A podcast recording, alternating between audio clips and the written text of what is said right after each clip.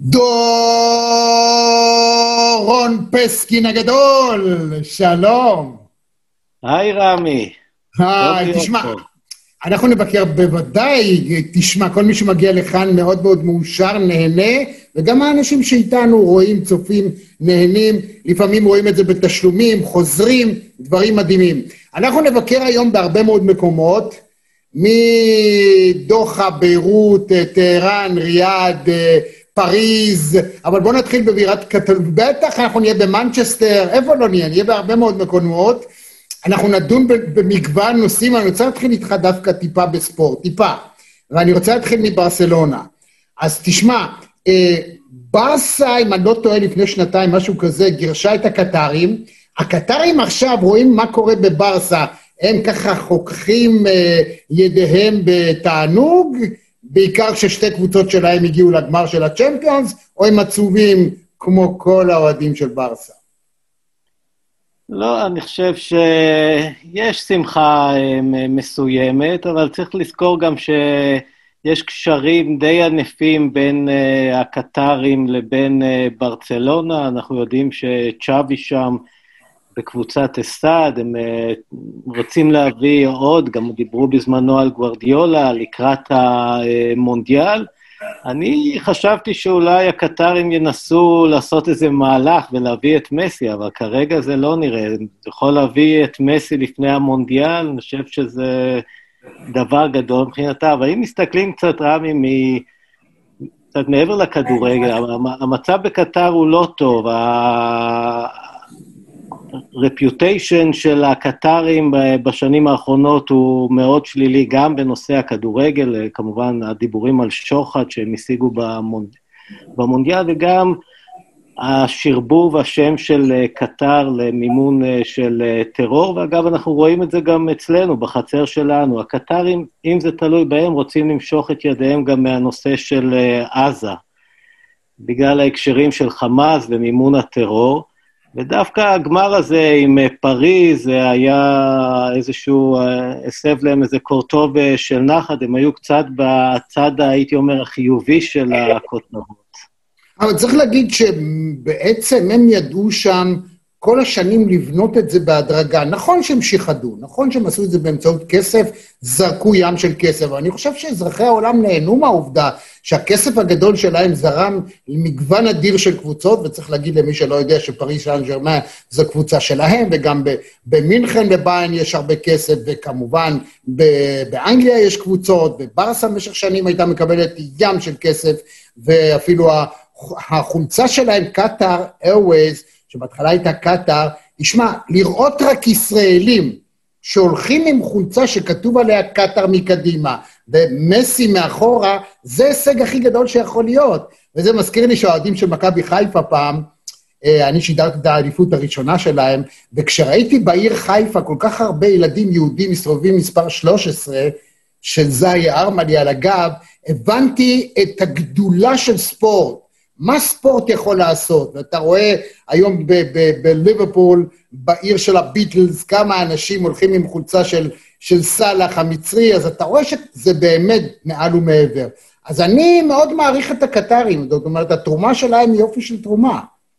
אה, קודם כל נגעת פה בהרבה נקודות שאני לא יכול אה, לעבור עליהן ככה סתם.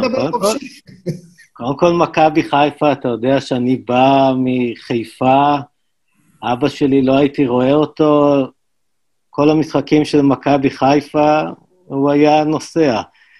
Uh, כמובן... הוא לא הלך אבל עם חולצה של זה היה ארמלי. לא, לא. לא. אבל העריץ אותו. הכיר כן. אותו, דרך אגב. כן, כן. איש מקסים, אגב, באמת איש מקסים. נכון. אני מכיר אותו אישית. וכמובן נגעת בנקודה של uh, ליברפול. אני בצד הכחול של, של העיר. בגלל זה רציתי להרגיז אותך קצת. לא, אתה יודע מה, זה מזכיר לי, אצלנו, אנחנו מדברים על זה הרבה פעמים, אצלנו הכדורגל פה זה הכל אמוציות, וישר אנחנו רואים את הכיסאות אה, מתעופפים אה, באוויר. אני הייתי לפני שנה, לפני הקורונה, נסעתי אה, לליברפול, ולראות את אברטון נגד יונייטד. בשעה הראשונה שהגעתי הייתי צריך לקחת אה, אה, אה, מונית, כמובן ירדתי מהמלון עם חולצה של אברטון,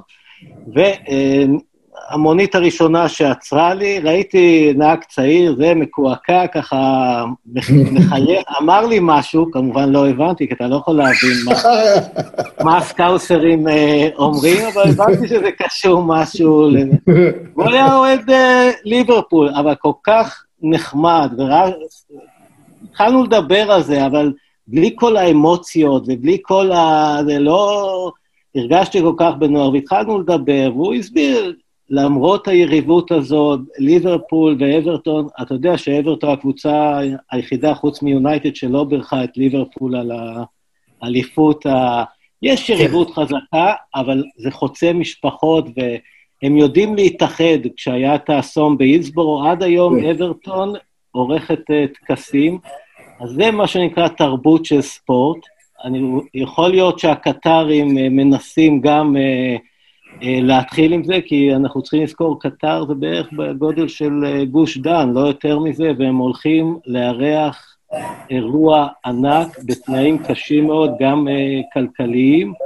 וזה אתגר לא פשוט, בייחוד שהם גם מבודדים באזור שלהם, בגלל החרם שיש עליהם. מציאות אה, לא פשוטה. הקטרים במשך הרבה מאוד שנים תמיד ניסו ככה להחזיק את המקל בכל קצותיו, להיות בסדר עם כולם, מה שנקרא, ואיכשהו בסוף, כאילו, כל מי שעושה את זה, בסוף אוכל אותה. לפעמים משני הצדדים, אבל לפעמים ממש באכזריות מאחד הצדדים. אתה אומר שעכשיו המצב שם הרבה פחות טוב. מה, מה, מה מתרחש בקטאר? אז א', זה נכון, חלק מהתפיסה של uh, קטר, זה לא מהשנים האחרונות, ב-20-30 שנה האחרונות, היה באמת לפזר את ההשקעות, הייתי אומר, בכל, uh, בכל המקומות במזרח התיכון ובעולם. Uh, קטרים, בואו לא נשכח, אחרי הסכמי אוסלו פתחו כאן משרד אינטרסים ב- בישראל, זו הייתה מדינת המפרץ היחידה פלוס אומן.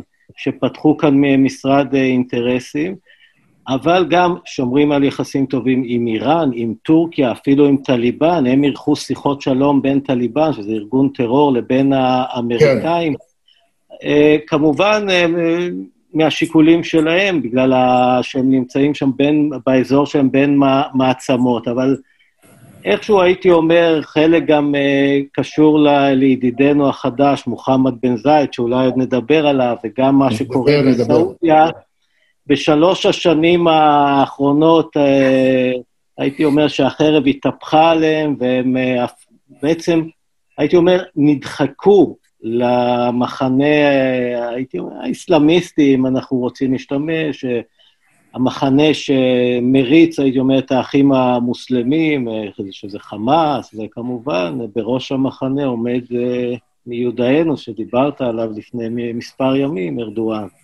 כן, אז אמ, הם, הנציג הקטרי הביא עוד פעם את המזוודה ונכנס אה, לעזה להרגיע את הרוחות, זאת אומרת, אנחנו עדיין איכשהו ביחסים מספיק קרובים כדי שהם יסכימו כאן לעזור לנו להרגיע את הרוחות, יחד עם המצרים, ולאפשר סוג של סטטוס קוו שאנחנו מנהלים עם החמאס, מעת לעת טיפה לוקחים איזה תמרור עצור, מנסרים אותו, שמים uh, חצי קילו של דשן, uh, uh, אני יודע, דשן פרחים או דשא, זורקים את הדבר הזה לכיוון uh, ישראל, אזעקה, הם לכאורה מנהלים את המוקאוומה, את ההתנגדות לכיבוש, אבל הם הרי לא איום אמיתי, לא על ישראל ולא על אף אחד אחר, והם ממשיכים לטעון שהם הגטו הכי גדול בעולם, אבל אפשר לראות, בעיקר עכשיו בימים האחרונים של ההתגברות של הקורונה אה, אה, ברצועת עזה, שהם פתאום, אה, יש להם יד חזקה אם הם רוצים, הם מוציאים את הזרוע הצבאית שלהם, את המשטרה שלהם, עושים עוצר, נותנים מכות רצח למי שמעז לצאת ולהפר את העוצר הזה ולא, ולהמרות את פיהם. זאת אומרת, השלטון המרכזי בעזה הוא עדיין אה, חזק של החמאס, לא? כן, אז בואו רגע ננסה, הייתי אומר, קצת אה, הבהרה. מה שאמרתי לך הוא, אה, בתחילת הדברים הוא נכון. קטר רוצה לעשות אקזיט מהנושא הזה של רצועת עזה, אבל כרגע אין מישהו אחר שיחליף. אני לא רואה את uh, האמירויות או את סעודיה נרתמות עכשיו לשים כסף uh, בכיס של חמאס. קטר שם, אבל בעל כורחה הייתי אומר, וזה גם סיפור שהוא מדהים בתוך העולם הערבי, כי אם יש שתי מדינות שרוצות, איך אומרים, לאכול אחת את השנייה, זה קטר ומצרים. קטר תמכה בצורה מוחלטת במורסי, והיא לא מכירה עד היום בשלטון של הסיסי, אבל לצורך הנושא הזה של אה, רצועת עזה, הם אה, משתפים אה, פעולה. אגב, גם הטורקים עד היום לא, לא מכירים בשלטון של הסיסי, ולהפך, אנחנו רואים נקודות חיכוך שבעתיד יכולות להתפרץ, אם זה בלוב ואם זה בנושא הגז של הים התיכון.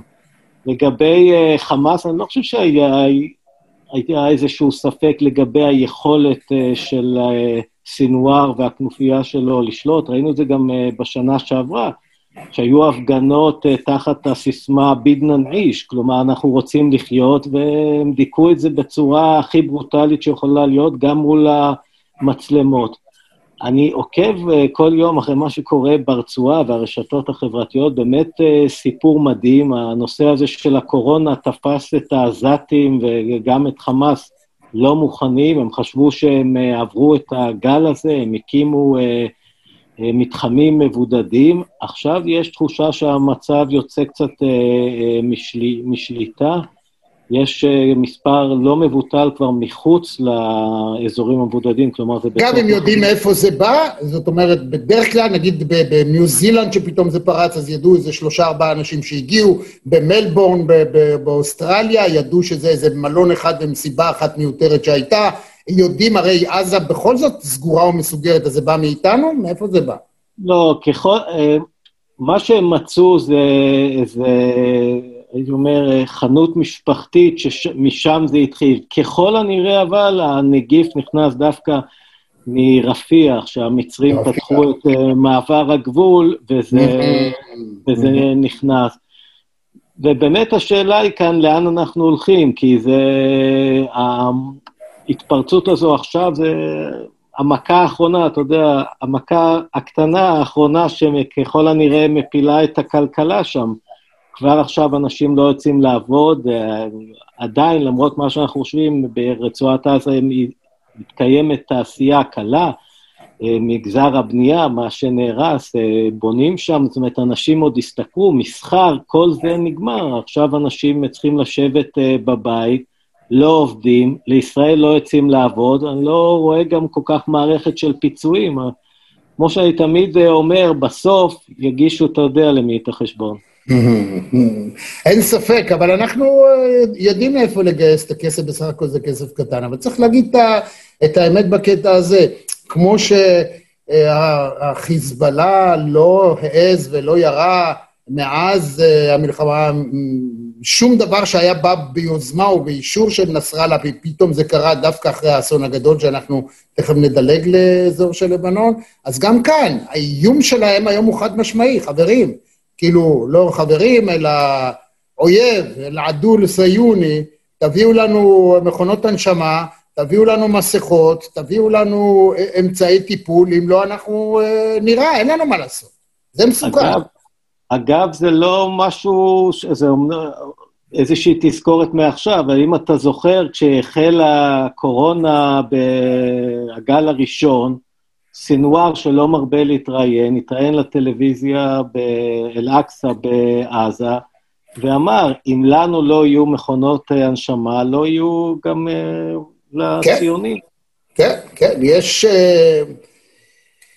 צריך, אנחנו, אנחנו, לפי דעתי, אנחנו נוהגים עד כמה שאפשר לעזור, ואני יודע שגם uh, בגדה, הרשות הפלסטינית uh, קיבלה סיוע נדיב מאוד, וזה נעשה אמנם באמצעות אחת ממדינות המפרץ, כולל טיסות ישירות מהמפרץ שהגיעו לכאן כדי להביא להם אה, ציוד, אבל אנחנו דואגים לאוכלוסייה הפלסטינית, והפלסטינים בתוכי תוכם, כשהם יושבים בכוכים שלהם, יודעים שהאויב הציוני, הוא דואג לנו יותר מכל אחד אחר.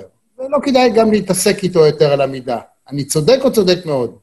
אתה, יודע, דרך אגב, מה שמאוד מעניין גם ברצועה, אתמול uh, היה uh, מת, uh, הם דיווחו על מת, או שהוא היה חבר בכיר בעיז א-דין אל-קסאם, הזרוע הצבאית. אז הם לא מחוסנים כמובן, אבל צריך לראות, כי התפרצות בזרוע הצבאית, אתה יודע, זה בטח משהו שאנחנו נשמח לשמוע עליו. כן. טוב, אז אתה רוצה שנדלג עכשיו, לאן אתה רוצה לקפוץ? קודם, לדוחה, לביירות, לריאד, לטהרן. אני חושב שבוא נתחיל עם לבנון, בסדר? אתה, you make uh, the call. I, I made the call. So, let's speak about uh, ביירות. תסביר לי קודם כל דבר נורא פשוט. איך במשך, מ-2007 יש אומרים, 2,750 טון של המוצר הפציץ הזה נמצא שם. זה שבאחרונה אומרים שאיזה 50 טון הגיעו אה, מאיראן, זה רק, זה רק 50, אבל 2,700 אחרים שוכבים שם בר מצווה שנים. איך? איך? תסביר לי את הדבר הזה, מה קרה שם. בוא, בוא נתחיל מה, אה, מהשורה, מהאונטס שורה, איך שאומרים בערבית. אוקיי, אוקיי. כל... אל תדבר יותר מדי יידיש, כי בביירות מבינים. כל מכולה בנמל אה, ביירות, כמו בשדה התעופה על שם אה, רפיק אל-חרירי, היא בידיעת אה, אנשי חיזבאללה. אני לא אומר שבהכרח חסן נסראללה ישב ותכנן מה הוא עושה עם החומר הזה, אבל צריך להבין איך חיזבאללה עובד כדי להבין מה קרה בנמל. חיזבאללה במשך העשור האחרון או יותר, חדר לכל גוף אפשרי במה שנקרא במדינת אה, לבנון על ידי סוכנים. אז מנהל המכס בנמל אה, ביירות הוא איש של חיזבאללה. אחרון, הסב... אחרון הסבלים ב... בנמל מדווח לחיזבאללה. ולכן אין מצב שחיזבאללה לא ידע על קיומו של החומר הזה. אין ויכוח על זה.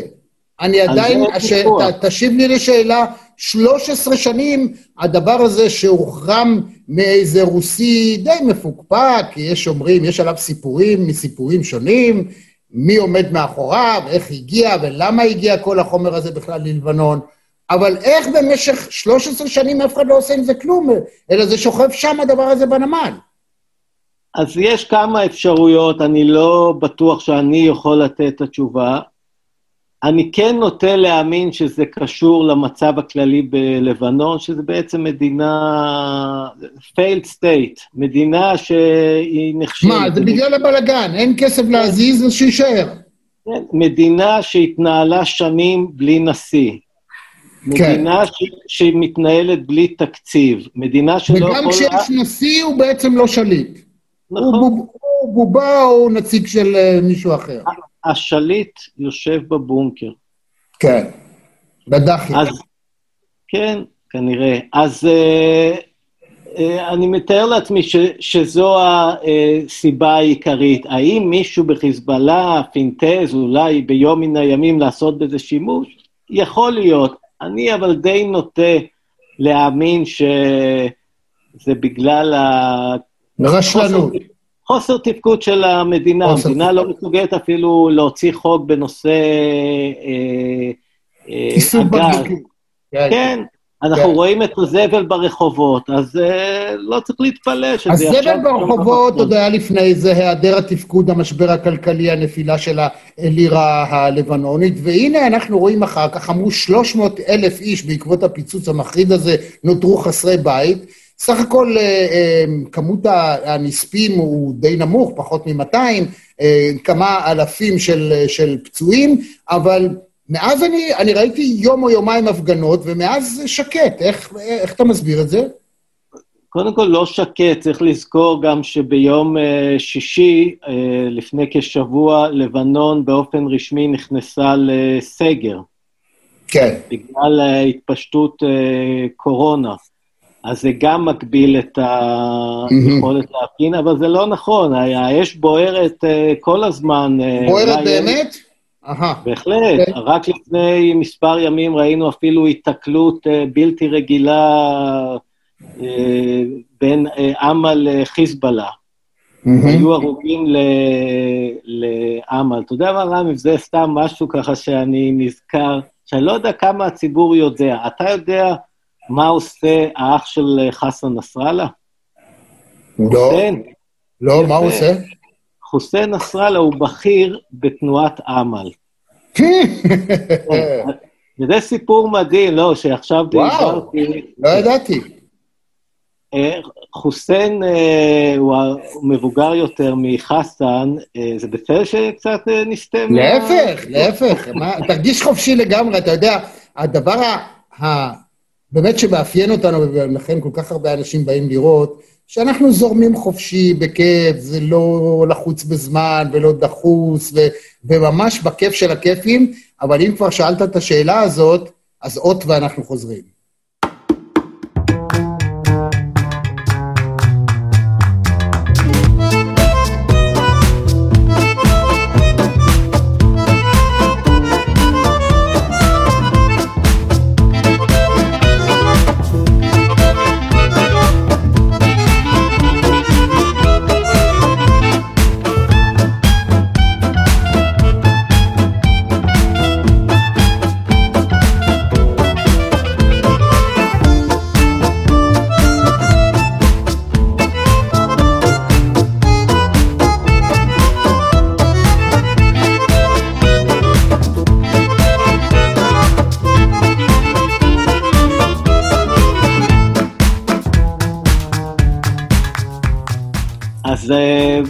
בוא ניגע קצת ברכילות אה, לגבי משפחת נסראללה. אז אה, בתחילת שנות ה-80 המשפחה היגרה מכפר לביירות, אה, הייתה משפחה ענייה סך הכל, והאח הגדול חוסיין התחיל לחפש דרכו, בהתחלה הוא הצטרף לפת"ח, אנחנו מדברים על התקופה של מלחמת האזרחים, בגלל השיעה וכולי, הוא הצטרף לתנועה הגדולה שייצגה בזמנו את השיעים, זה תנועת אמל. והוא נשאר בעמל, ובאחד המקרים הוא פגש אה, אה, את עימאד מורניה. עימאד מורניה, בתחילת שנות ה-80, בדיוק התחיל לארגן את חיזבאללה. ולגייס... כן, ולגייס שיעים נלהבים וצעירים, וחוסיין, האח הגדול, המליץ על חסן, האח הקטן, שהצטרף לעימאד מורניה, ו-the rest is history. מאז עימאד וחסן צמודים, ובאופן מפתיע, האח של נסראללה נשאר בכיר באמל. יש הטוענים שהוא בעצם קיבל הנחיה מאחיו, עימאד מורניה, שיישאר באמל כדי לפקח מקרוב אחר ה... אה, מה שקורה בתנועה, שאז הייתה הגדולה יותר, ולמה, איך נזכרתי בזה? כי דיברנו על uh, התנגשות שהייתה בשבוע שעבר בין אמה לחיזבאללה, אז גם בסוף שנות ה-80 הייתה התנגשות מאוד משמעותית בין אה, אמה לבין אה, חיזבאללה, ואח של חסן נסראללה אה, נפצע על ידי חיזבאללה, ויש שמועות, שאני אדבר עם חסן נסראללה, אני אוודא את זה, שהוא בזמנו אמר שלא, לא לטפל באח שלו, כי יצאה איזה פתווה באיראן שאומרת שלא אסור לטפל בפצועים של אמל. אבל מאז הוא התאושש, הוא הפך פושטק לא קטן, הוא... יש לו איזה רשת ב... של בריונים בביירות שגובה פרוטקשן, ו... גונב חשמל מחברת החשמל ומספק אותו לתושבי הדחיה, אז... אה, אבל פסקין, תשמע, אה, אה, שנאות, קנאות ויריבויות בין אחים זה דבר שהוא מאוד נפוץ בעולם הערבי. אתה יודע, גם בסוריה השכנה אפשר לראות מה היחסים בין שני האחים, אפשר לראות בירדן אחרי, אתה יודע, הבן דוד, וה, וה, זה שעכשיו המלך, זאת אומרת, זה בכל מקום אה, כאילו מאוד מאוד נפוץ. אצלנו, צריך להגיד, אחים בדרך כלל לא הולכים לאותו מקצוע, לאותו, לאותו ג'וב, ובפוליטיקה כמעט, אני לא זוכר שהיו שני אחים, ב, נגיד בכנסת בעת ובעונה אחת או משהו כזה. אב ובן מילא, אבל... אז כך שזה, אז אני לא מתפלא שזה משפחות, וגם שהדת יותר חזקה מאשר הדם, בסדר.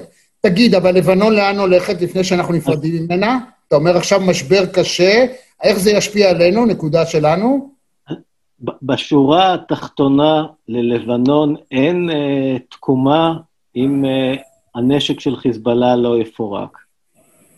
אתה רואה את זה קורה?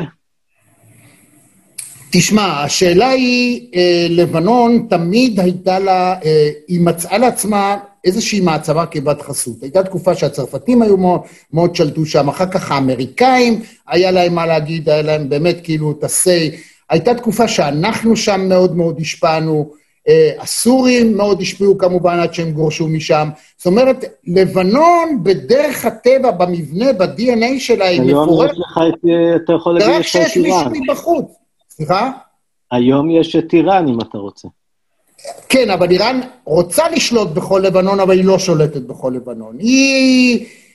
האיראנים לא שולטים בשום מקום, הם תככנים ענקיים, אבל בסוף, תראה מה הם עושים, הם מחרבים את תימן, הם בכל מקום שהם מגיעים, בסוף הם עושים, מותירים חורבן, אבל אין להם ממש, אתה יכול להגיד, שיש איזושהי מדינה שהייתה אי פעם, שהיא ממש בת חסות שלהם. לא.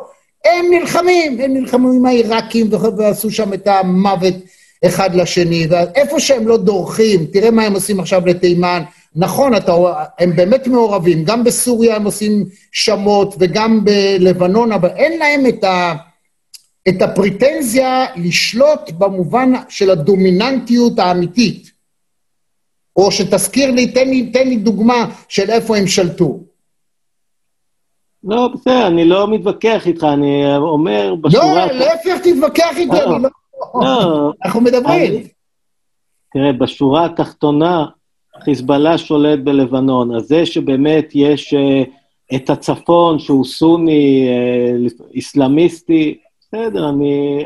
בסופו של דבר הוא שולט במעברים, הוא שולט בממשלה, הנשק בידיו, אם הוא ירגיש שהסיר קצת גולש, כמו שהוא עשה בעבר, הוא יצא עם נשק ל, לרחובות. אני, אני רואה דברים מדהימים כיום בלבנון. שב, אתמול למשל, אה, זה קצת מזכיר אותנו, בעלי המסעדות, זאת אומרת, כל ענף התיירות הכריז מרד על הממשלה, זה נקרא מרד הכיסאות והשולחנות השבורים, והם פתחו בתי מלון ובתי קפה והמועדונים. כן. מועדונים בביירות, רמי, זה בטח מזכיר. כן, תשמע, צריך להזכיר שפעם ביירות הייתה פריז של המזרח התיכון, עד שיום אחד פתאום הכל התפרק, כי זאת בעצם לא מדינה אמיתית. בסדר. אז טוב, כן. אז אם יצליחו לפרק את החיזבאללה מנשקו, מה שאני לא רואה שהוא יעשה את זה בהתנגדות. מה פתאום? אז יכול להיות שללבנון יש עתיד. כל עוד זה לא יקרה, אני חושב ש... אם אתה שואל אותי מההבנה שלי... ואגב, רמי, דרך אגב, מה שאמרת, אתה רואה היום, אין אף מדינה שמוכנה לשים את ידה ב, אה, בקלחת הזו של, של לבנון. משפחת אל-חרירי הייתה קשורה בטבורה למשפחת א-סעוד. כן. אה, האבא עשה את הכסף שלו, האימפריה הכלכלית שהוא בנה זה בזכות הסעודים. כן. הסעודים הם ששיקמו את, אה, נכון. את, את לבנון, אבל בש... אתה זוכר את המעצר של אל-חרירי לפני שלוש שנים בארמון כן. בריאד? כן. זו הנקודה הייתה, המפרציות התנתקו מלבנון, לא מוכנות גם היום לשים שם כספים לשיקום, כי הם יודעים שזה יגיע לבונקר. כן, ויחד עם זאת, אני חושב שמנקודת מבט ישראלית, לנו עדיף אני עומד להגיד דבר מוזר, ואני מבקש ממך להגיד מיד שאני מדבר שטויות. לנו עדיף במידה מסוימת חיזבאללה ונסראללה מוחלשים כפי שהם היו משנות, ממלחמת לבנון השנייה ועד עתה, והסכם, היה הסכם, וההסכם הזה היה שהם לא יורים ואנחנו לא פוגעים בהם, ומכבדים את החלטת מועצת הביטחון, שצריך להגיד שציפי לבני השיגה אותה אחרי בתום המלחמה הלא מוצלחת השנייה בלבנון, אבל היה הסדר והיה שקט. והשקט הזה אפשר לשני הצדדים את החיים הטובים. במידה רבה מאוד, כשיש גוף אחד שהוא דומיננטי וחזק, יש, יש עם מי להתכתש. אנחנו גם, כאשר בעזה יש חמאס, שהוא היחיד ששולט, אפשר איתו להסתדר, לטוב ולרע. אבל כשיש לך מיליון ארגונים ובלאגן, זה לא טוב, גם לא לנו. אז אה, תגיד שמה שאני אומר זה לא נכון. לא, אני לא אגיד, אני אומר כמובן שכולנו חכמים בדיעבד, אבל יש כאן שתי נקודות. א', ב-14-15 שנים האלו חיזבאללה הלך והתעצם מבחינה צבאית, זה לא שהוא אמר, אוקיי, הסכם, והנקודה היותר חשובה, אני לא יודע איפה היינו היום אם לא היה, אם אולי היה שוקע בבוץ הסורי. גם נקודה שהיא חשובה. היא חשובה מאוד, אבל הבוץ הסורי נבע בחלקו גם בגלל האיראנים. האיראנים הטביעו, זה מה שאני אומר לך, האיראנים בכל מקום שהם הולכים אליו, דשא לא צומח. הם מומחים בהריסה. תראה מה הם עשו לתימן, תראה מה הם עשו לעיראק, תראה מה הם עושים ללבנון, תראה מה הם עושים לסוריה. בכל מקום שהאיראנים, עד שהערבים לא יקלטו את זה, הם לא מסתכלים מנקודת מבט גבוהה, אני מסתכל מלמעלה, מה שנקרא, מריחוף. תסתכל, יש, יש איזה איזשהו pattern, יש איזה דפוס התנהגות, שבסוף איפה שהם נוגעים, שום דבר טוב לא צומח. אני לא יודע למה אתה אומר שהערבים לא מבינים. בכל סקרי דעת הקהל שמתפרסמים, בייחוד במדינות המפרץ, וגם בתקופה, אני ראיתי גם בתקופה האחרונה שעשו בסעודיה, רואים את האויב מספר אחד כאיראן, ומי שמצליח להיכנס יפה מאוד ולחלוף על פנינו בשנים האחרונות זה ארדואן. מיד אנחנו נדבר על אה, ארדואן. בואו נקפוץ עכשיו רגע לתימן. עם החות'ים והשמותים ומה... הסעודים שם הסתבכו, לא היו צריכים להסתבך. הם נכנסו למלחמה שהם חשבו שתהיה להם קלילה, אכלו אותה בענק. פשוט מביש איך שהם הסתבכו שם, והם לא יודעים לצאת מזה. הם קונים במיליארדי מיליארדים את הנשקים הכי, הכי מתוחכמים בעולם, אבל בסוף עם כמה כנופיות של תימנים, הם לא מצליחים להסתדר במשך כל כך הרבה שנים. זה מדהים אותי. אני חייב להגיד שזה מדהים אותי. ולא שאין עוד מדינה במזרח התיכון שמאוד רוצה לעזור להם, ועוזרת להם. זה... ולא אנקוב בשמה. זה, מד... זה מדהים אותך, אבל uh, אתה יודע, בתוך סעודיה עצמה היו ויכוחים, uh, עד היום, ויכוחים מאוד קשים, אם היה בכלל צריך לצאת ל... הם קראו לזה מבצע, ששואב מהם בכל חודש מיליארד דולר, שעכשיו זה נושא שהוא הרבה יותר אה, חמור. כן. חוץ מזה שמתים שם חיילים, מאות חיילים אה, בחודש. אבל אה, אה, אתה יודע שגם האמירתים נכנסו להרפתקה הזו ועשו מזה אקזיט לא, לא מזמן. כדי לסבך לך עוד יותר את התמונה, האמירתים והסעודים בסוף נלחמו אחד בשני גם בתימן, כל אחד מימן מיליציה אחרת, אבל אני לא חושב שאתה צריך להתפלא. חברנו הסיסי מצליח יותר בסיני? זה קשה. זה משהו אחר. אני, אני אגיד לך, לא, זה קשה מאוד, אני חושב שזה מאוד, משהו אחר. לא, קשה מאוד כשאתה לוקח החלטה להילחם אך ורק מה, עם הפצצות אוויריות, זה קשה. אם אתה רוצה לדבר על אה, הסיסי ועל סיני, אז אה, קודם כל, באופן יחסי המצב הוא טוב. אה, האבדות העיקריות והתבוסות העיקריות הן של הצבא המצרי שם, וזה רק מראה את הרמה המאוד מאוד מאוד ירודה. זה לא נעים לדבר, אבל לי מותר להגיד, מה, מה, אני אומר, זה בסדר, זה אני לא גורם רשמי ולא שום דבר. אבל הם פשוט, הצבא המצרי במידה רבה מאוד הוא מעורר גיחוך ביכולות שלו. הדרך שבו מנסרים כמה, תשמע, אין שם, יש שם כמה כנופיות. זה לא שיש שם איזה צבא של דאעש. יש שם חבורה של כנופיות שגם אפשר לדעת מי הן ומה הן, ואיך שהם מצליחים לבצע התקפות פתע ולהרוג עשרות של חיילים, להיכנס לבסיסים ולעשות צחוק, להטיל מערבים ואתה יודע, לפוצץ אוטובוסים וכדומה, זה פשוט מדהים. מדהים בחולשתם ובהיעדר היכולת שלהם. הרי אנחנו הסכמנו לוותר על חלקים מהסכם אה, ההגבלות, לתת למצרים הכל. תביאו מסוקים, תביאו טנקים, תביאו כמה שאתם רוצים אוגדות. אני לא רוצה להגיד מי עוד עוזר להם, עוד איזה צבא במזרח התיכון גדול ומתוחכם עוזר להם. נאדה.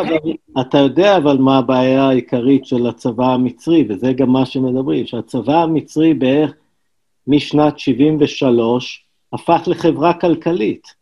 אוקיי. Okay. הוא, לא, הוא לא נלחם, הוא השתלט על נכסים uh, במשק המצרי, כל uh, מפקד שם הוא מעין uh, מנהל של uh, סניף uh, של uh, קונגלומרט. כן, כן.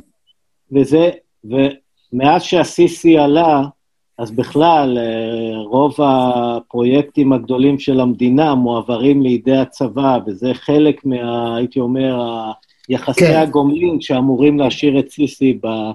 בשלטון, אבל אני כן חושב שלאחרונה יש איזושהי התפתחות שהיא קצת יותר משמעותית, עם השלכות אה, בינלאומיות, מכיוון שכיום המוקד של הכנופיות הללו, האסלאמיסטיות, שזה בעצם אה, בני שבטים מקומיים, הם נדחקו מהאזור שהיה יותר קרוב לגבול של אה, עזה, רפיח, אל-עריש, שייח' זוויד, הם נדחקו יותר לכיוון של ימת ברדאוויל, שזה כבר עשרות קילומטרים מתעלת סואץ, ואם טיל אחד יירה על ידם על איזה ספינת סוחר אה, שתעבור בתעלה, זה כבר אה, משחק אחר. זה השלכות בינלאומיות.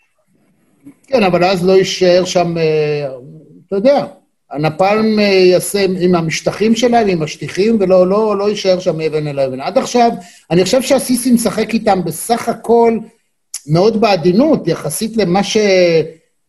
העליונות הצבאית והנשק שבכל זאת קיים שם. אני חושב שגם סעודיה במלחמה שלה בתימן, אתה יודע, זה משהו, מין מלחמה עם כפפות אה, משי כאלה, זה לא מלחמה אמיתית. זה בעיקר מלחמה מהאוויר, כי הם לא רוצים אה, להוריד כוחות לקרקע. הבנתי. וזה מזכיר לי איזו מדינה אחרת מלפני 14 שנים. תשמע, הראשונים שעשו את זה וכשלו היו האמריקאים בווייטנאם, ומאז כולם יודעים שמהאוויר אתה לא מנצח מלחמות. בלי boots on the ground, מה שנקרא, אי אפשר נכון. לנצח מלחמות, זה לא יעזור. נכון. וגם לא צוללות וגם לא שום דבר אחר. טוב, אז בואו נדלג, בואו נעשה דילוג ונגיע הישר לטהרן. אה. נו, מה קורה שם? תראה, אני חושב שזה איכשהו לא מגיע לתקשורת אצלנו, אבל דע לך, רמי, שבכל רגע נתון, בכל יום באיראן, התסיסה החברתית-כלכלית מבעבעת, והיא קיימת. אה, קראתי סטטיסטיקה מאוד מעניינת. בערך בכל יום באיראן יש עשר הפגנות, עשר הפגנות בהיקפים כאלו ואחרים של עובדים, של נשים, של פנסיונרים. אנשים יוצאים ומפגינים באחת המדינות עם הדיכוי הברוטלי אה, אה, ביותר. אה, מה שמוכיח ששלטון חכם מאפשר הפגנות, כי הפגנות משחררות לחץ, והפגנות זה דבר טוב לשלטון. זה בניגוד למה שרבים חושבים, אבל בתורת המדינה רבים יגידו לך ששליט חכם הוא זה שכן מאפשר הפגנות, והפגנות מאפשרות, אתה יודע, גם פה, אם מדברים על הפגנות, אז זה שיש עשרת אלפים איש או חמשת אלפים איש שכל שבוע באים לבלפור ועושים איזה כינוס, אז מסכנים השכנים, אבל בסך הכל, משך השבוע, השבוע הזה שקט. הם באים, הם עושים את השעתיים, שלוש, היידה הביתה. יש הבדל uh, קטן, אתה יודע, שבשלב מסוים, שהשלטונות מרגישים שנחצה גבול מסוים, נכון. מדבר על איראן, אז נכון. המנהיג של המחאה נעלם, ובהמשך מודיעים שהוא מת מהתקף לב. ואנחנו נכון, יודעים, נכון. אנחנו נכון. יודעים... ואצלנו ל... שר, שר משטרה או שר משפטים לוחץ על, אה, לוחש על אוזנו של מפקד מחוז במשטרה, והמפקד מחוז לוחץ, לוחש על אוזנו של קצין המשטרה, אז אתה יודע, כל אחד והשיטה שלו, אבל בסוף התוצאה אמורה להיות אותה תוצאה. רמי, אל תגרור אותי, אתה יודע... מי אני שאני אגרור מישהו? אני מתעסק בכלכלות. כלכלות נכון. של המדינות השכנות. ו... ואני אגיד שאתה מומחה, רבותיי, תדעו לכם, דורון פסקין זה המומחה הגדול ביותר שאתם יכולים, הוא נראה כזה תמים וזה, הידע שיש לו, הזיכרון שיש לו, יכולת הניתוח שלך, זה משהו שקשה מאוד למצוא. ואתה עושה עבודה מקסימה, אני גם קורא אותך בעיתון כלכליסט, ובאמת כל הכבוד. אז תן לי עכשיו, בוא נלך, אם ככה בוא נלך קדימה. תן לי סצנריו. מה עומד לקרות? לוב, עוד לא דיברנו על לוב, עוד לא דיברנו על השוק של האמירויות, ואני עדיין צריך ככה ראונדאפ כזה בשביל להבין את התמונה כמו שאתה רואה אותה.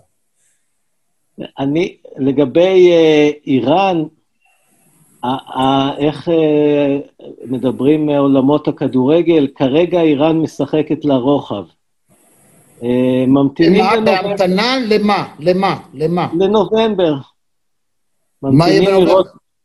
לראות מה יהיה בבחירות בארצות הברית. למה אם תהיה, אם תהיה הגברת ההיא והאדון ההוא, מה יהיה שונה? מה היה להם שונה בימי אובמה? מה הם יקבלו? איזה מתנות הם יקבלו? ההיגיון... אה, הסכם הגרעין? מה? כן, ההיגיון אה, שלהם שממשל דמוקרטי ילך לקראתם, ועם טראמפ אין מה לדבר. אני לא, אני לא בטוח שזה נכון, כי ראינו שהוא קצת הפכפך במקומות אחרים, אבל זה ההיגיון של האיראנים. הם עכשיו משחקים לרוחב, אתה רואה... אה, לא עושים אה, יותר מדי, גם כן. התגובה, כן, גם, גם התגובה, בוא נגיד, לזה שהישראלים על הגדרות, כן, שמגיעים לאמירויות, היא מתונה יחסית, אה, זאת אומרת, התלהמות בתקשורת, אבל לא הרבה מעבר לזה. אתה רואה שהעניינים בהכלה, כמו שאומרים, וכמובן, יש את העניין, העניין באיראן, זה מה יקרה אם uh, האיש החזק, חמינאי, לא אם, כשהוא יסתלק מהזירה, מה יקרה? האם מבחינת ההמונים זה יהיה איזשהו אות שאפשר לצאת ולנסות לעשות משהו, אולי בסיוע של גורמים שהם יותר מתונים? אני יכול להגיד לך, רמי, ש... השינויים שנעשו בחודשים האחרונים אה, במשמרות המהפכה, אתה רואה תופעה מאוד מעניינת שכל בוגרי המחאה של 2009, אני מתכוון מהצד של המשמרות, כן. הם, כן. הפכו היום, הם הפכו היום לאנשי המפתח בממסד הצבאי, אז אני חושב שהם נערכים גם לתרחיש אה, כזה. אז יש לנו כאן שני דברים, ש... שני אירועים שצריכים אה, צריך להרים דגל אדום, שחמינאי מסתלק, לא ברור מי יירש אותו, יש הרבה מועמדים, ו... וכמובן הבחירות בארצות הברית. יהיה מעניין מאוד, אינדיקציה, גם בשנה הבאה יש בחירות לנשיאות, ויכול להיות שאחמדינג'אד יעשה קאמבק. כן. אחמדינג'אד יעשה, מה, הפעם הם ירשו לו? אני עוד בהתייעצות אני עוד בהתייעצות עם חמינאי על זה, אבל בינתיים יש דיבור. אתה יודע מה, אם זה תלוי בישראל, אנחנו מוכנים. אתה יודע שאחמדינג'אד זה היה הנכס הכי גדול, התעמולתי הכי גדול שהיה פעם למדינת ישראל. שהאיש הזה כל בוקר היה קם בבוקר והיה משמיע הערות אנטישמיות כל כך נוראיות, עם מכחיש שואה וכדומה. אומרים, או, oh, אתם רואים, אתם רואים? ואז קל לשלטון הישראלי, כמו כל שליט באשר הוא, לאו דווקא הדבר הזה לא ייאמר לחובתו של השליט הישראלי, אבל בכל מקום, אתה תמיד רוצה לה, להסתין מישהו במובן של שטן, למצוא איזה אויב נורא, ועל בסיס האויבות הזאת להתחזק, להתעצם, ולגיטימציה לפעולות שאתה עושה. אז אחמדינג'אד לא יכול להיות לנו רע, כי בסוף הוא לא עשה לנו כלום חוץ מקצת לדבר. נכון, אבל אני חושב שכרגע הסיכוי שלו הוא לא, הוא לא גדול. חבל, חבל. עובדים על זה, רמי, תן תשמע, אני, אני תמיד מפחד תמיד מהמתונים. אתה יודע, גם אצלנו, את המלחמות הכי נוראיות עשו מפאיניקים, ואת השלום הכי גדול עשו ליכודניקים. כאילו, הימין הוא זה שיש לו את האומץ, כאילו, נורא קל למפאיניק לצאת למלחמה, מי יבוא אליו בטענות? הימין לא יבוא בטענות. והפוך, זאת אומרת, הימני יכול לבוא ולהחזיר שטחים ולעשות הסכמים, מי יהיה נגדו, תמיד יהיה, יימצא לו רוב בכנסת. זה תמיד מין תופעה כזאת. אבל תשים לב, רמי, האיראנים לא ממהרים uh, להילחם. בסוריה הם, uh, יש להם באמת ברמה הפיקודית, והנושא הזה של התבססות איראנית זה עובדה מוגמרת. אני רואה התבססות איראנית לא בבסיס צבאי, אני רואה התבססות איראנית בזה ששכונות שלמות בדמשק נרכשו על ידי אנשי עסקים איראנים שמסונפים לשלטון, זה מבחינתי התבססות. זה שעושים... התבססות שינוי... מה, כלכלית, אבל לא התבססות uh, צבאית או שלטונית. בסדר, בסדר. אני אומר, זו ההתבססות. כן, ברגע כן. שאיראן שולטת באינט, באינטרסים כלכליים. אגב, זה לא המקרה, כן. כי יש, יש להם, אתה יודע, מתחרה לא פחות אה, אה, גדול. כן, פוט, כן, פוטין, כן, שממש פוטין. דוחק אותם כמעט מכל אה, חלקה טובה. דרך אגב, אה, בסיוע ואהדה יוצאת דופן של הגברת הראשונה, אסמה אל-אסד. הבנתי. אז האיראנים לא ממהרים להילחם, הם לא נלחמים בתימן, נכון. בסוריה הם מממנים נכון. אה, מיליציות אפגניות ואחרות. כן. יש להם לא... תמיד פרוקסי, הם מצליחים באמצעות כסף נכון. ותמיכה ונשק, הם שולחים את הנשק, ותמיד יש להם פרוקסי, את הפראיירים שנלחמים ונשחטים בשמם. אבל ידיעה או סדרה של ידיעות שמופיעה באחרונה די מטרידה אותי בקשר לאיראן, וזה הנחשקות הזאת של הסינים אה, ליצור הסכמים כלכליים בהיקפים של מאות מיליארדי דולרים איתם. הם בעצם, אה, הסינים יכולים להשתלט על, על, על איראן, או יש להם כוונות כאלה מבחינה כלכלית. תראה, הסינים, אה, זה לא רק באיראן, הסינים... אה, זה כן, זה ברור, זה גם את נמל חיפה הם רוצים, וגם באפריקה הם בנו, זה, זה השיטה לא, ש... כן, בכל המדינות... ברגע שהם ייכנסו, יכולים להיכנס לאיראן, וזה עלול לפגוע בנו. הם כבר באיראן, שלא יהיה לך ספק, הם כבר באיראן. אגב, הקורונה, שלא הזכרנו אותה באיראן, הגיעה מ... אנש... ככל הנראה, זה מה הדיבור, מאנשי עסקים אה, סינים שהגיעו mm-hmm, ל... לאיראן. יש קשרים אה, ענפים, אה, אבל גם הסינים אה, באיזשהו מקום אה, מוגבלים אה, בגלל הסנקציות. זאת אומרת, הסינים, הייתי אומר, עדיין לא שחררו. Mm-hmm. אבל הם עלולים לשחרר? כי אני רואה שגם פוטין ככה... די בסדר, שלא לדבר כמובן, אתה חייב להתייחס לארדואן ולציר המוזר, הריקוד המוזר שארדואן כאן אה, מחולל באזור, כולל הקשרים שלו עם אה, טהרן. תשמע, המזרח התיכון זה, זה סיפור, מי שמתבונן מהצד קשה להבין אותו. אתה בעל ברית פה, אבל אתה יריב אה, שם. אה, תראה מה קרה למשל אה, בסוריה. אה, אחת המדינות הראשונות אה, ש... תתרחק טיפה מהמצלמה, שנראית כל המד... אחת המדינות הראשונות שחידשה יחסים עם משטר אסד זה האמירויות. אוקיי. כלומר, האמירויות באיר... בסוריה הם בציר האיראני-חיזבאללה. Mm-hmm. אבל תראה, אבל אנחנו, אבל כשמדובר בלבנון, האמירתים לא מוכנים לשים אה, דולר. אז, אז הסיפור הוא, אה, כפי שאתה רואה, הוא מורכב. כפי שציינתי, האמירתים באופן כללי הם הסעודים, אבל בתימן הם נלחמו אחד בשנייה. אז הסיפור הוא מורכב. ארדואן, יש לו אה, בריאיון שעשית, כמובן נגעתם בזה, אבל הוא, יש לו את התפיסה... היה לך רעיון מעניין גם? בהחלט. התפיסה הנאו-עות'מאנית, ארדואן רוצה אה, ליצור מחדש את האימפריה העות'מאנית, וזה בא, בשנה האחרונה זה בא לידי ביטוי, כמובן בלוב, אה, בסוריה, עכשיו הם מנסים לעשות עיראק, וגם כל הנושא של, ה, של הגז. ישנה טענה שהמוטיבציה שלו היא כמובן בגלל המצב ה... הפנימי הגרוע. שהוא ו... יצר אותו. שהוא יצר אותו. האמת, אין אחד שגרם נזק לכלכלה הטורקית כמו ארדואן. נכון. הוא מבין את זה ברורה. בגלל שיקולי גאווה של הלירה הטורקית, כן, הוא, כן. הוא ריסק אותה, וגם כמובן כל נושא הריבית, שהוא אה, הוריד אותה מתחת לשאר האינפלציה, זה... שזה הדבר הכי מטופש, וזאת בעיה כשיש לך סולטן, והבן אדם ממלא את המשפחה שלו להיות שר אוצר, בן אדם שלא מבין, אני בטוח. אני לא בטוח שהוא יודע לתפעל אה, מחשבון כיס של שתיים ועוד שתיים, אתה הופך אותו לשר אוצר, ותשמע, זה, זה באמת עצוב מאוד, כי הטורקים, הכלכלה שלהם היא אדירה. לקחת בחשבון שהטורקים, דיברנו על זה ואני מפנה אתכם לרעיון המדהים שעשיתי עם אחד המומחים הכי גדולים שיש, שהיו אי פעם גם בארץ, בנושא של טורקיה, אז תעלעלו. אגב, תעשו כזה לייק ותלחצו על הפעמון, תוכלו לקבל התראות לקראת הסקופ הבא כל פעם שיש לנו, ותעללו בכל כמעט 30 הרעיונות שישבנו ועשינו עבורכם.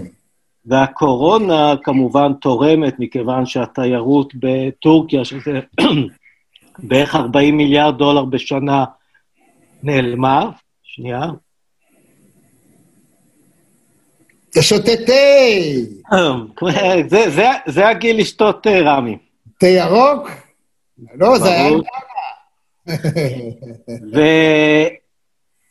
עם וארדואן ככל הנראה הולך לרשום הישג מרשים, וטורקיה תצא השנה כנראה מרשימת 20 הכלכלות ה... אתה שותה מחבית, אני רואה. לא, אני הבאתי לך אותה, כי אתה רואה מה כתוב עליה? לא, בגילי כבר לא רואים. אה, ניו יורק. כן, געגועים לניו יורק. זה ספר של... אז לארדואן יהיה הישג אה, מרשים, שהוא יוציא בעצם את טורקיה מרשימת 20 הכלכלות הגדולות בעולם, כמובן בגלל התרסקות. אבל תדע לך שהמון, אה, בעיקר באירופה, מאוד מאוד מרוצים מהעניין, כי הליגה, הלירה הטורקית כל כך נמוכה, שאפשר לקנות בזיל הזול, ואתה רואה שמוצרים נרכשים, משאיות, אין ספור משאיות נכנסות לבולגריה ולרומניה. בכלל, כל הקווים באירופה הם מלאים בהמון המון סחורות שלהם. הם יודעים לעבוד, הטורקים, יאמר לזכותם. Yeah. אתה יודע שרוב מכוניות היונדאי אה, שמגיעות אפילו לארץ הן מורכבות ונעשות בטורקיה. בקו זה מפעל האלקטרוניקה הגדול ביותר באירופה, הם ירשו את הגרמנים. כמעט כל מוצר חשמלי שאתם קונים מתוצרת אירופית בעצם הוא תוצרת של בקו, וכל אחד יכול לשים את איזה שם שהוא רוצה. והם, תשמע, הם אימפריה, הטורקים, ואסור לזלזל. נכון, אבל מה ש... חלילה, לא מזעזע, מה שהטורקים צריכים, אבל זה השקעות זרות. ולאור כל מה שקורה בשנתיים-שלוש האחרונות, יש אקסודוס של משקיעים זרים אה, מטורקיה, ו... ולאן הם הולכים? לאן הם הולכים? לא לטורקיה. אתה יודע מה הבעיה? שהקריסה, אנחנו נדבר על זה באיזה רעיון נוסף אחר אנחנו נעשה. הקריסה של האימפריה האמריקאית היא כל כך מסובכת, אבל היא, הקו הוא כזה של התרסקות, שפתאום הכל מתערער, והיחיד שעומד בצד ומחכה וחוכך ידיים זה פוטין. והוא ישלוט בעולם, הוא יהיה השליט הבא. הוא ידע למה הוא רצה שאחד כמו טראמפ יהיה הנשיא הזה, הוא גם ידאג לזה שהוא יהיה הנשיא הבא יחד עם ראש ממשלתנו, ובארבע, חמש השנים הקרובות, פשוט טראמפ יכול למוטט את אמריקה עד הסוף. אם הוא רצה let's make America great again, היא תהיה פצפון again. כמו בימי האינדיאנים, מה אני אגיד לך? הוא ממוטט את האמריקאים. מה מדבר איתי על האמירויות? אנחנו הולכים לפגוש שם... טוב, תגיד, מה, מה, מה, מה, מה, מה יש להם איתנו? מה הם רוצים מאיתנו בכלל? למה הם צריכים אותנו? תראה, קודם כל, הנושא הזה של אה, האמירויות הוא סיפור באמת אה, מרתק. קצת אה, על, ה, על האיש, מוחמד בן זייד, זה סיפור okay. אוקיי. היסטורי. האיש, התחנך על ברכי האחים המוסלמים.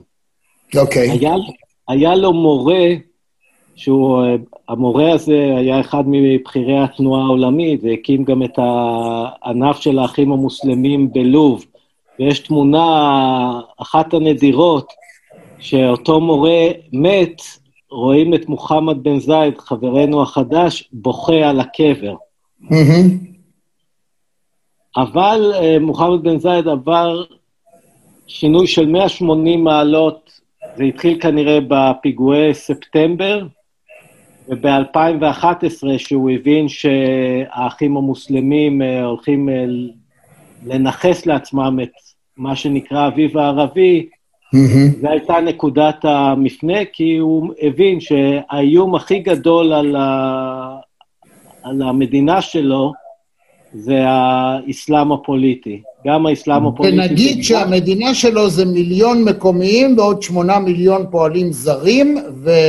ופוליטיזציה יכולה לחולל ברגע, יכולים... אה, כל שמונה יתפסו מקומי אחד, ישחטו אותו, יאכלו אותו, עשו מדורה וישתלטו על המדינה. ומה שקרה בעצם אה, מאז 2011, יש שני מקומות שבהם, אה, אולי שלושה, אבל אני אתרכז בשניים. יש שני מקומות בלבד שבה אה, נמצאת אופוזיציה לשלטון באמירויות, בכלא או בטורקיה, או קצת גם בלונדון, אבל או, או בכלא או בגלות. ונעשו שם תיאורים ב, בצבא ובכל המוסדות, ואגב, לפחות שתי אמירויות נשלטות על ידי משפחות שיש להן קשרים לתנועת האחים המוסלמים. זה נושא שהוא קצת רגיש, אבל uh, זה קיים, וחלק מבני המשפחות האלו uh, גם נעצרו אחרי 2011. אגב, אבל אם אתה מסתכל מבחינה כלכלית, האמירויות זה סיפור uh, הצלחה בלתי רגיל. לפני 50 שנה היו שם, הייתי אומר, שבעה שבטים, באזור mm. מדברי, והיום, 50 שנה אחרי, המדינה הזו, בכל הדירוגים הבינלאומיים הכלכליים, נמצאת בטופ ועוברת את ישראל ברוב האינדיקטורים, כן? אנחנו מדברים על 50 שנה ואני רוצה, אני רוצה לשאול אותך נט, שאלה. זה לא נט. אני, אני, אני רוצה לשאול אותך שאלה באמת מהותית בקטע הזה. אתה רואה הם, ובקטאר, ובמקומות אחרים, פתאום את הערבים, תופעה שהיא לא מוכרת לנו, פתאום מצליחנים. פתאום הם יודעים, יש להם חצי ראש יהודי כזה, והם יודעים איך להפוך מחצב ל, ל, ל, ל, לקדמה, לים של כסף, להצלחה בזירה הבינלאומית, ליוקרה יוצאת מן הכלל. איך הם עושים את זה? כאילו, מאיפה, מאיפה השבטים האלה שהיו שם, רבו על כמה בארות במדבר, ובמדבר האדיר הזה לא ידעו מה זה חשמל, היו צריכים לשאוב מים מהבאר לפני אה, מאה שנה, כשפה היו ביצות בפתח תקווה, פתאום הם הפכו להיות כאלה גאונים, כי אני חושב שהאופן של הניהול שלהם, זה, יש בו גאונות.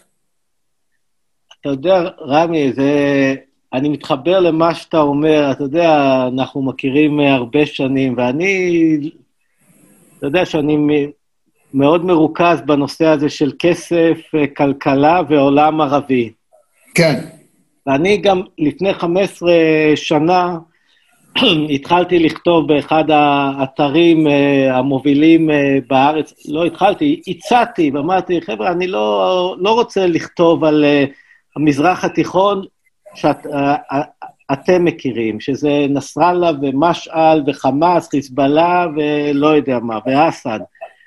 אני רוצה לכתוב על העולם הערבי מזווית שהקורא הישראלי פחות נחשף אה, אליו. זה הנושא של הכסף, כספים, כלכלה, ניהול, בורסות, פרויקטים. מדהים מה שאתה עושה עם סעודיה, אם זה אתה הגאון הכי גדול שיש.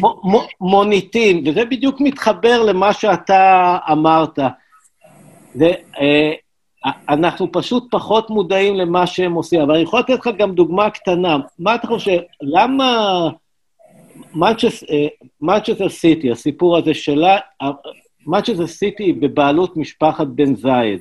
עכשיו, תחת הידיים של אה, משפחת בן זייד, יש קרנות עושר ריבוניות בשווי של שני טריליון דולר. וואו. כמה זה, כמה מנצ'סטר סיטי כמה הם מוציאים על מנצ'סטר סיטי? איזה מיליארד? מיליארד צ'יק כזה? אוקיי. גם על פ.ס.ז', משהו בסביבות מיליארד צ'יק, זה כלום. אוקיי, אבל, אבל תראה מה זה נתן להם. כן. תראה מה זה נתן להם. כן. אז, כן. אז, אז זה הסיפור, אבל זה לא רק הכדורגל. אם תסתכל, גם קטר, גם עכשיו הסעודים התחילו, הסעודים מושקעים בכל חברה טכנולוגית מובילה בעולם, הסעודים יש להם השקעות, אם זה כן. אובר ואחרות, ואמזון וכולי, ולכן ה... לא צריך לזלזל כמובן בהם, כי צריך להבין גם איך הם עובדים. הם לקחו את המנהלים הכי טובים והכי בכירים, כמו שהם לקחו את המורים הכי טובים, ואת המנתחים הכי טובים, ואת הרופאים הכי טובים, ואנשי השיווק הכי טובים, וכמובן את הלוביסטים הכי טובים, והנה אנחנו הגענו למצב שמדינה כזו, כמו שתיארנו, של שבעה שבטים באזור מדברי, שמי חשב שזה בכלל יכול להיות משהו כזה, היום, אחרי 50 שנה, אנחנו מדברים על משק שהוא אה, מגוון הרבה יותר ממה שאנשים אה, חושבים, ואני חושב שזה הרבה בזכות אה, ההתנהלות. אני מדבר כרגע על האמירויות, דברים שאולי לנו בתרבות הישראלית, שהיא יותר על סמוך ודברים כאלו, לא, האיחוד האמירויות למשל, ודובאי אה, כמובן גם, ואבו דאבי, שזה שתי האמירויות המובילות. רמי, כן. בשיחה הבאה אתה נבחן על אה, חמש האחרות, על שמן של חמש האחרות. בחריין, כן? אומן. אוי ואבוי, רמי. לא. לא, אה, בתוך הזה, נו, תן כן, לי. תן לי, יש שבע, לא? שבע או תשע? פוג'רה, ג'מאן, ראסל חייבה, שרג'ה, בסדר, הג'מאן. אה, אוקיי, לא, אני ככה התייחסתי לכל מדינות המפרץ, חשבתי שזה מה שאנחנו לא, צריכים. אבל תראה, אני רוצה להגיד לך משהו. מי שהצליח זה אלה שהאוריינטציה שלהם הייתה מערבית. זאת אומרת, תשים לב, גם פתאום אל-ג'זירה, מה שהם חוללו, והערבים הלכו ללמוד בווסט פוינט, שזאת המכללה הצבאית הכי חשובה בעולם, בארצות הברית, בצבא האמריקאי. אה, אגב, צריך להגיד שבן לאדן עצמו, אולי לא יודעים, הוא סעודי שלמד בארצות הברית, והוא רכש לעצמו השכלה מדהימה, והוא עבר אה, תהליך הפוך. אבל אה, האנשים האלו הולכים ולומדים, בניגוד למה שקורה אצלנו.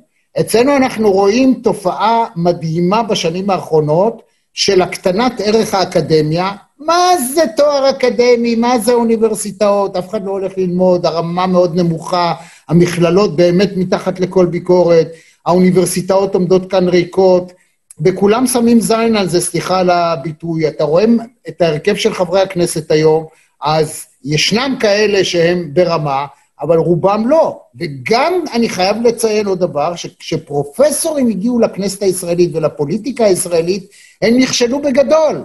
כי הם לא ידעו, הם באו מהאקדמיה המחקרית, מה שנקרא, ידעו להקליד או לקרוא ספרים, אבל הם לא ידעו להתרחש עם בני אדם, להתנהל עם בני אדם. ואתה רואה את הערבים המודרניים, איך הם עושים את זה.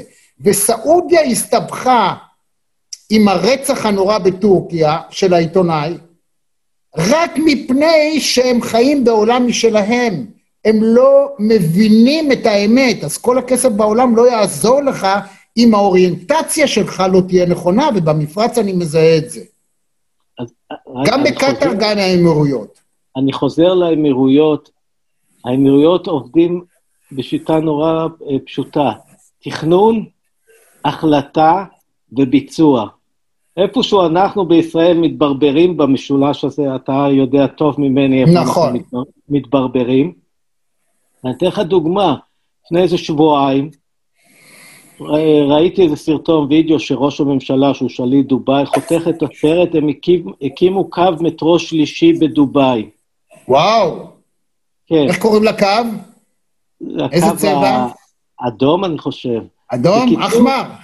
הלכתי, הלכתי ובדקתי מה הם אמרו שיהיה ומה יהיה המועד שזה ייפתח, ותתפלא, רמי, הייתה התאמה.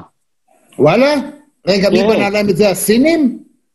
לא, אני חושב שהצרפתים דווקא. הצרפתים עמדו בלוח זמנים? כן. לא נכון. בטח לקחו קבלנים סינים. אני לא אוקיי. לא מאמין שהצרפתים עמדו בלוח זמנים. בקיצור, בקיצור, מה שאני רוצה להגיד, המדינות, המדינה הזו, אנחנו מדברים כרגע על איחוד האמירויות, ואנחנו, אנשי העסקים שלנו ייחשפו אליה בקרוב, זה באמת משהו שאנחנו לא מכירים. זה לא מצרים, שאתה יודע, מהרגע שיוצאת החלטה עד שהיא מגיעה למי שצריך, זה יכול לקחת גם אה, חודש ובירוקרטיה, ובדרך אתה צריך להעביר תשלום לכל אחד. לא, זה לא המקרה, ולא בכדי אה, דובאי מדורגת בצ... בצמרת העולמית של, ה, של ה, הקלות בלעשות עסקים. אם אני ואתה, רמי, הולכים... בעשירייה נדמה לי, בעשירייה הם נכנסו, כן, נכון? אנחנו, כן, אנחנו הולכים אה, מחר לדובאי, מבקשים לפתוח חברה ומציגים את המסמכים, בתוך חמישה, שישה, שישה ימי עבודה יש לנו חברה. הבנתי. אז זאת אומרת, מה? מה, מה אתה צופה להם אם ככה? מה אנחנו בעצם נרוויח מזה? זה, חוץ מזה שנגיד הם יכולים לקנות מאיתנו דברים, הרי הקשרים הם קשרים כבר uh, מזה 15 שנים ויותר. מה, מה, מה הסיפור?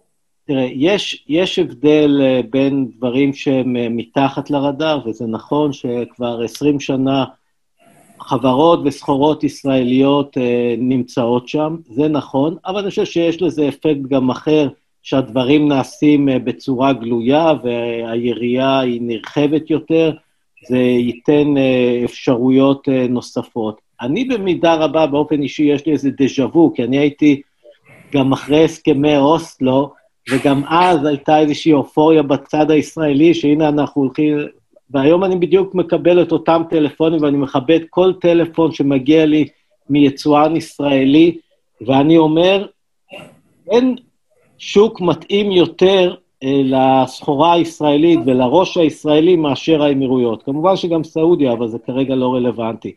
אין שוק מבחינת רמת החיים, מבחינת הגודל, מבחינת היכולות, מבחינת החוסר בירוקרטיה, כמו שציינתי, אין שוק מתאים אה, יותר מזה. אבל טועה מי שחושב שבאמירויות מחכים רק למשקיע הישראלי או ליצואן הישראלי או למתכנת הישראלי. לא, כפי שאמרנו כמה פעמים, 50 שנה מתקיים שם משק, כל חברה גדולה עולמית בכל תחום כבר קיימת שם, אז זה לא שמחכים לישראלים, אבל לישראלים שיצליחו שם, זה ישראלים שיביאו משהו מחדש, משהו שהוא פורץ דרך במידה מסוימת, כמובן גם שיקולי מחיר, אבל לא לחשוב שהשוק הזה נפתח אוטומטית כי זה ישראל ומעריצים אותנו שם. לא, חושבים שיש לנו אה, ראש... ראש אה, יהודי. ראש יהודי, כן, אבל כן. אני לא אומר שלא תהיינה הצלחות גם בתחומים שהם אה, קטנים יותר, אפילו חומרי ניקוי או חומרי צריכה, אני לא אומר, אבל לא על זה אנחנו אה, מדברים. ההצלחות כן. הגדולות יהיו בתנאים, כשהחסם העיקרי, לדעתי, לחברות הישראליות, זה יכול להיות חסם התחרות. הבנתי. בוא, אה, אתה יודע, בזמן האחרון הפסיקו לדבר קצת על אה, ירדן, ואני קצת מוטרד. הייתה לי תחושה אה, לפני כשנה ומשהו, שפוטין רצה לשים יד על ירדן, דרך אה, סוריה ככה להשתלט. אה, בית המלוכה קצת התחיל להתערער ולעשות איתנו עניינים, ועכשיו זה קצת נרגע. איך אתה רואה את המצב בירדן כרגע? אה, תראה, מבחינה פנימית המצב הוא עדין. אני חושב שכמעט כל המדינות שעברנו, המצב הוא עדין, אולי למעט באמירויות, אבל יש אה, בעיה אה, פנימית קשה בירדן. ירדן זה מדינה שחייבת יציבות אזורית כדי לשרוד כלכלית. זה לא שוק שיכול אה, לעמוד על רגליו באמצעים שיש לו. אין בירדן משאבים מיוחדים, וכמובן שהקורונה הנחיתה מכה קשה, אפילו התיירות, שזה ענף ש... כן, גם הוא אה, נסגר, ואנחנו כמובן לא צריכים להתנתק ממה שקרה בשנים האחרונות, זה המלחמה בסוריה ובעיראק. סוריה ועיראק היוו שני השווקים המובילים של התעשייה הירדנית, שזה יותר תעשייה קלה. הנה, שוב אנחנו חוזרים למה שאמרתי, שהתעשייה בירדן היא זו שמתאימה לסוריה ועיראק. פחות או יותר אותם צרכנים, אותה רמת חיים, אה, אותה רמת אה, תחכום מבחינת שוק. פחות לשוק הישראלי כמובן. וכל הדברים האלו אה, שיחקו נגד ירדן, והיום כמובן גם בעקבות הקורונה, בשבועות האחרונים אנחנו עדים לממש מחאה עממית בהיקפים וואו. נרחבים, שנובעת בעיקר, אה, שמובלת על ידי ארגון המורים לאחר שבוצעו מעצרים אה, אה, בקרב המנהיגים, שהם גם קצת איסלאמיסט, עם נטייה איסלאמיסטית. המצב בירדן מבחינה פנימית הוא לא שקט.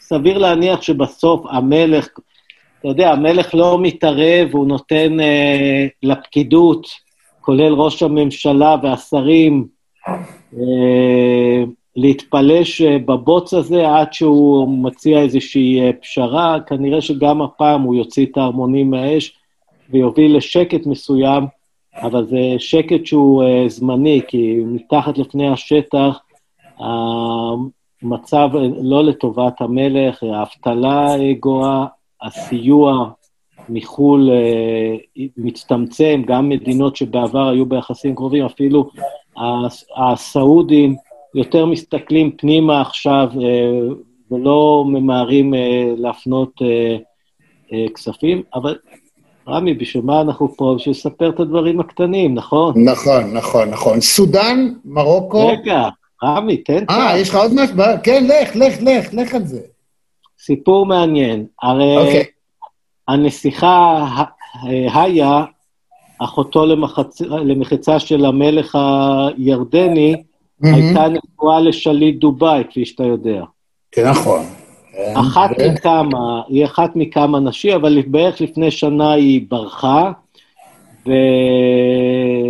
וסיפור מתוקשר, טבעה אותו בלונדון, ומבוכה גדולה לשליט דובאי, אבל הסיפור מאחורי זה אומר שאיך היא, בכל זאת, אשתו של שליט דובאי, היא לא יכולה לקחת את הפקלאות ולצאת, זה לא... כן. אגב, אומרים שהיא ניהלה רומן עם השומר ראש שלה, וזו הייתה הסיבה בעצם... אוי אוי אוי. מה, אין להם כבר סריסים? פעם היו, בשביל להיות שומר ראש של אחת מהנשים של המלך, של השליט, היית צריך להיות סריס, הם כבר לא חותכים את הזה. הוא כנראה עכשיו כבר חתוך. בקיצור, השמועות אומרות, אני כאן בשביל להביא את הדברים הקטנים, נכון, שהם בעצם נכון, הגדולים, נכון. אה, שמי שעזר לה לצאת אה, מדובאי זה ידידנו מוחמד בן זייד, שהוא שליט אבו דאבי, וזאת כן. לאור בקשה של המלך עבדאללה. עכשיו, מה היה האינטרס של בן זייד? יש תחרות סמויה, לא דיברנו על זה, בין אבו דאבי לדובאי, והוא בוא נגיד שהוא שמח להכניס לשליט של אה, דובאי והוציא את אשתו. אז כל זה מתחבר לזה שדווקא אתמול, האח של הנסיכה שברחה, הנסיך עלי, שהוא גם יושב ראש ההתאחדות, אתה זוכר שהוא התמודד כן? על התפקיד? כן, כן. הוא שיתף איזה מאמר בטוויטר שהייתה תמונה ציוץ. של... כן, ציוץ של uh, מאמר שהתפרסם באיזה עיתון, ש... עם תמונה של מוחמד בן זייד שכתוב עליו חיים. אוקיי? וכמובן הייתה סערה גדולה והוא הסיר את הציוץ. ציוץ, כן. אז, הכל, אז אתה, אתה לא מצפה שמוחמד בן זייד עכשיו ימהר עם המזוודות כסף למלך הירדני עד שלא תהיה התנצלות, כן? כן, ברור. טוב, תשמע, חיה זה חיה. תן לי קצת אה, נקודת מבט, קצת צפון אפריקאית, אם זה אנחנו רוצים מרוקו, בתוניסיה שקט אה, אחרי מה שהיה שם, אבל מנקודת מבט ישראלית שלה, לא. תראה, אנחנו איתם בסדר. אה, אתה מדבר מה... כן.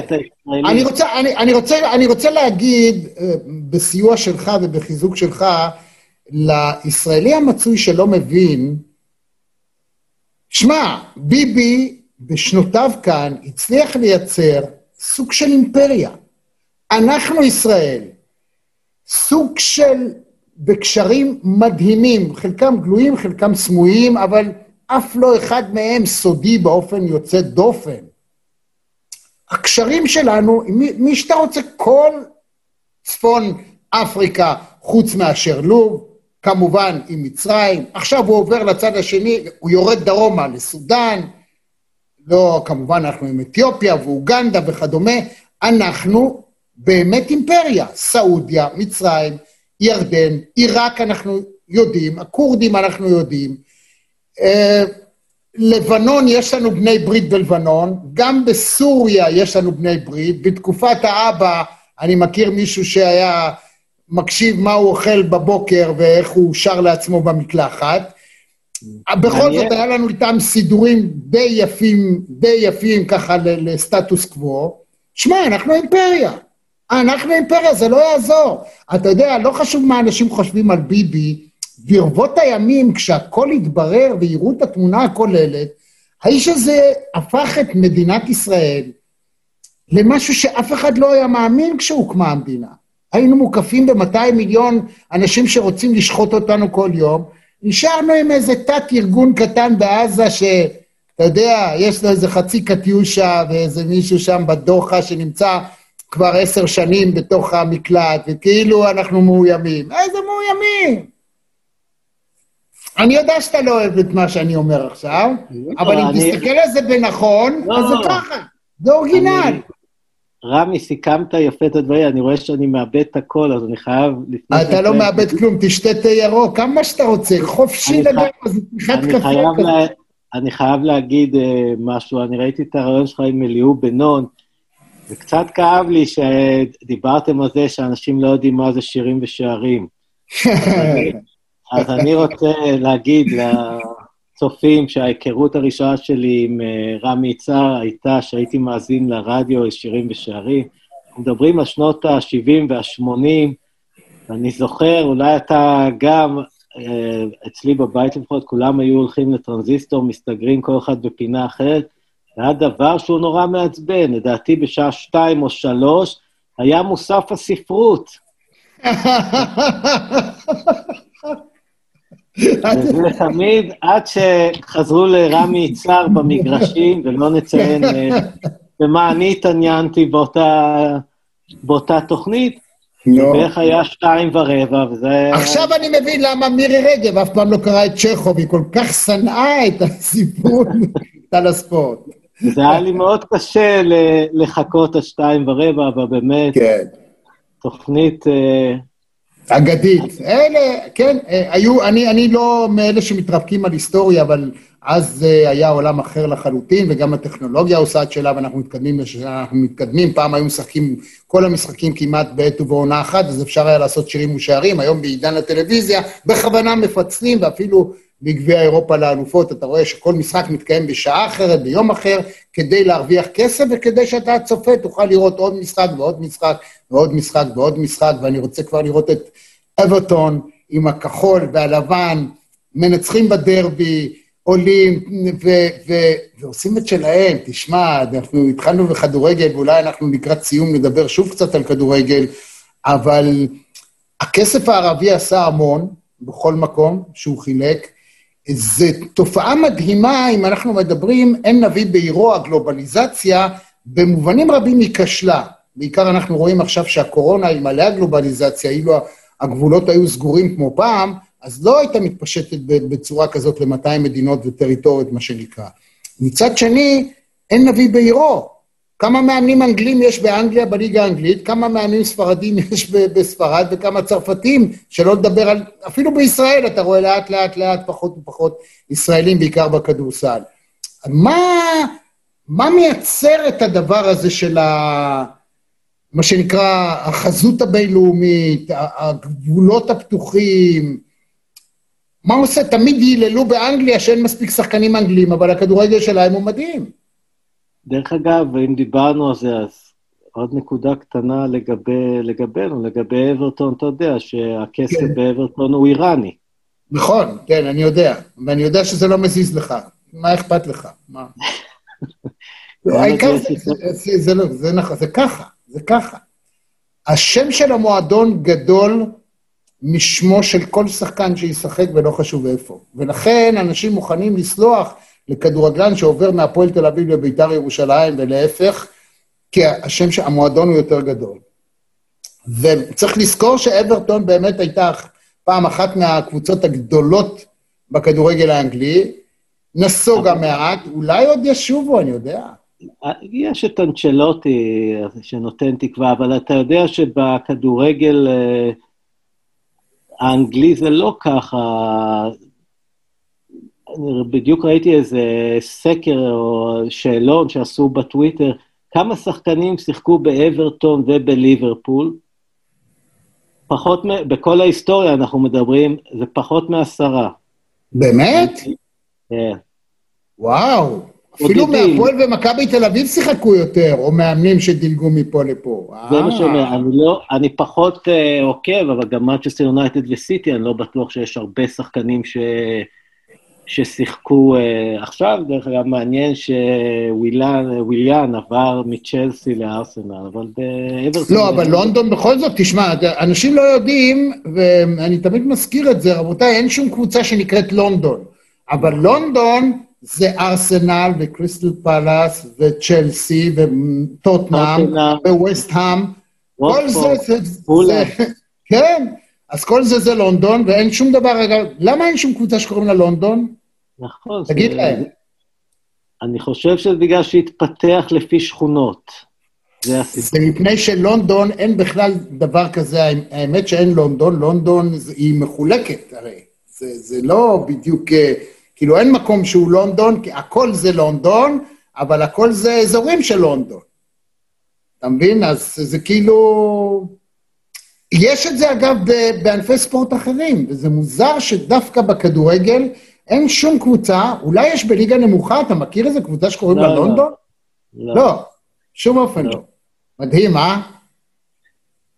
דרך אגב, גם החיבה הזו לכדורגל האנגלי, אני זוכר בתור ילד נער, גם כל יום חמישי בשעה שמונה, ערוץ mm. אחד, המשחק המרכזי, ומשם זה...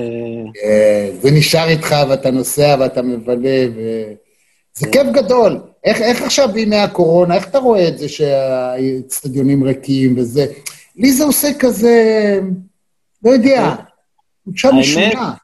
לא התחברתי, לא התחברתי, וגם במשחקים הראשונים, אני אמרתי לה, אני לא אראה את המשחקים, כי זה לא אותו כן, דבר. כן, כן. בייחוד כשאני הייתי בהרבה משחקים, ואתה יושב בתוך הקהל, וגם נסעתי למשחק של אברטון אה, נגד יונייטד, אה, וקניתי כרטיס ליציע של אברטון, ולהיות עם אוהדי חוץ באנגליה זה חוויה...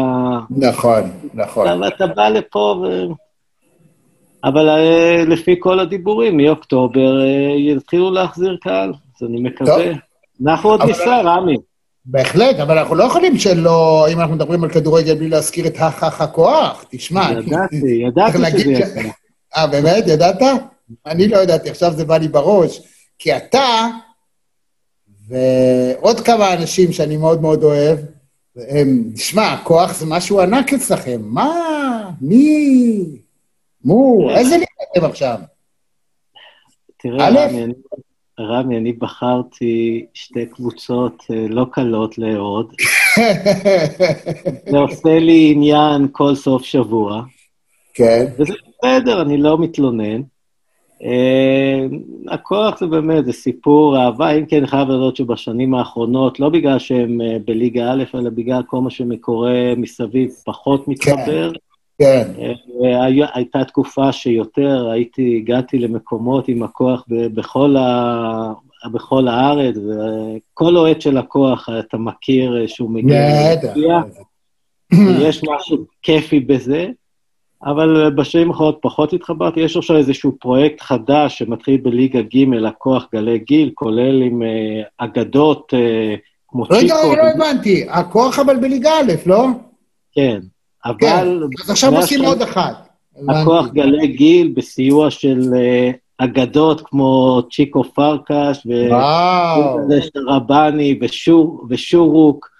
וואו. ליגה ג' גם טוב, העיקר שיהיה הסגול. וואו, מה זה ג'? למה, למה מתחילים בג' לא בד'? לא הבנתי. לא, אין ליגה ד'. אה, נסגרה ליגה ד'? שואל, אני כן. כבר... יש אתגר חדש בחיים, רמי. איזה יופי. דורון פסקין הגדול, נו, לא היה לנו כיף לעשות את השיחה הזאת, תגיד לי. זה נראה אחרי, אחרי שאני אצפה, אני אגיד לך. מה? טוב, לא רמי, אני ממהר, אני חייב אה, לראות אה, מה התחדש בשעה האחרונה ברשתות החברתיות בסעודיה ובקטר ובאמירויות. ואם הם לא רואים אותך, אומרים, וואו, קרה משהו, הם מודאגים. דורון פסקין הגדול, הגדול, הגדול, הגדול. חוויה אדירה להיות איתך. תודה, להתראות, ביי ביי.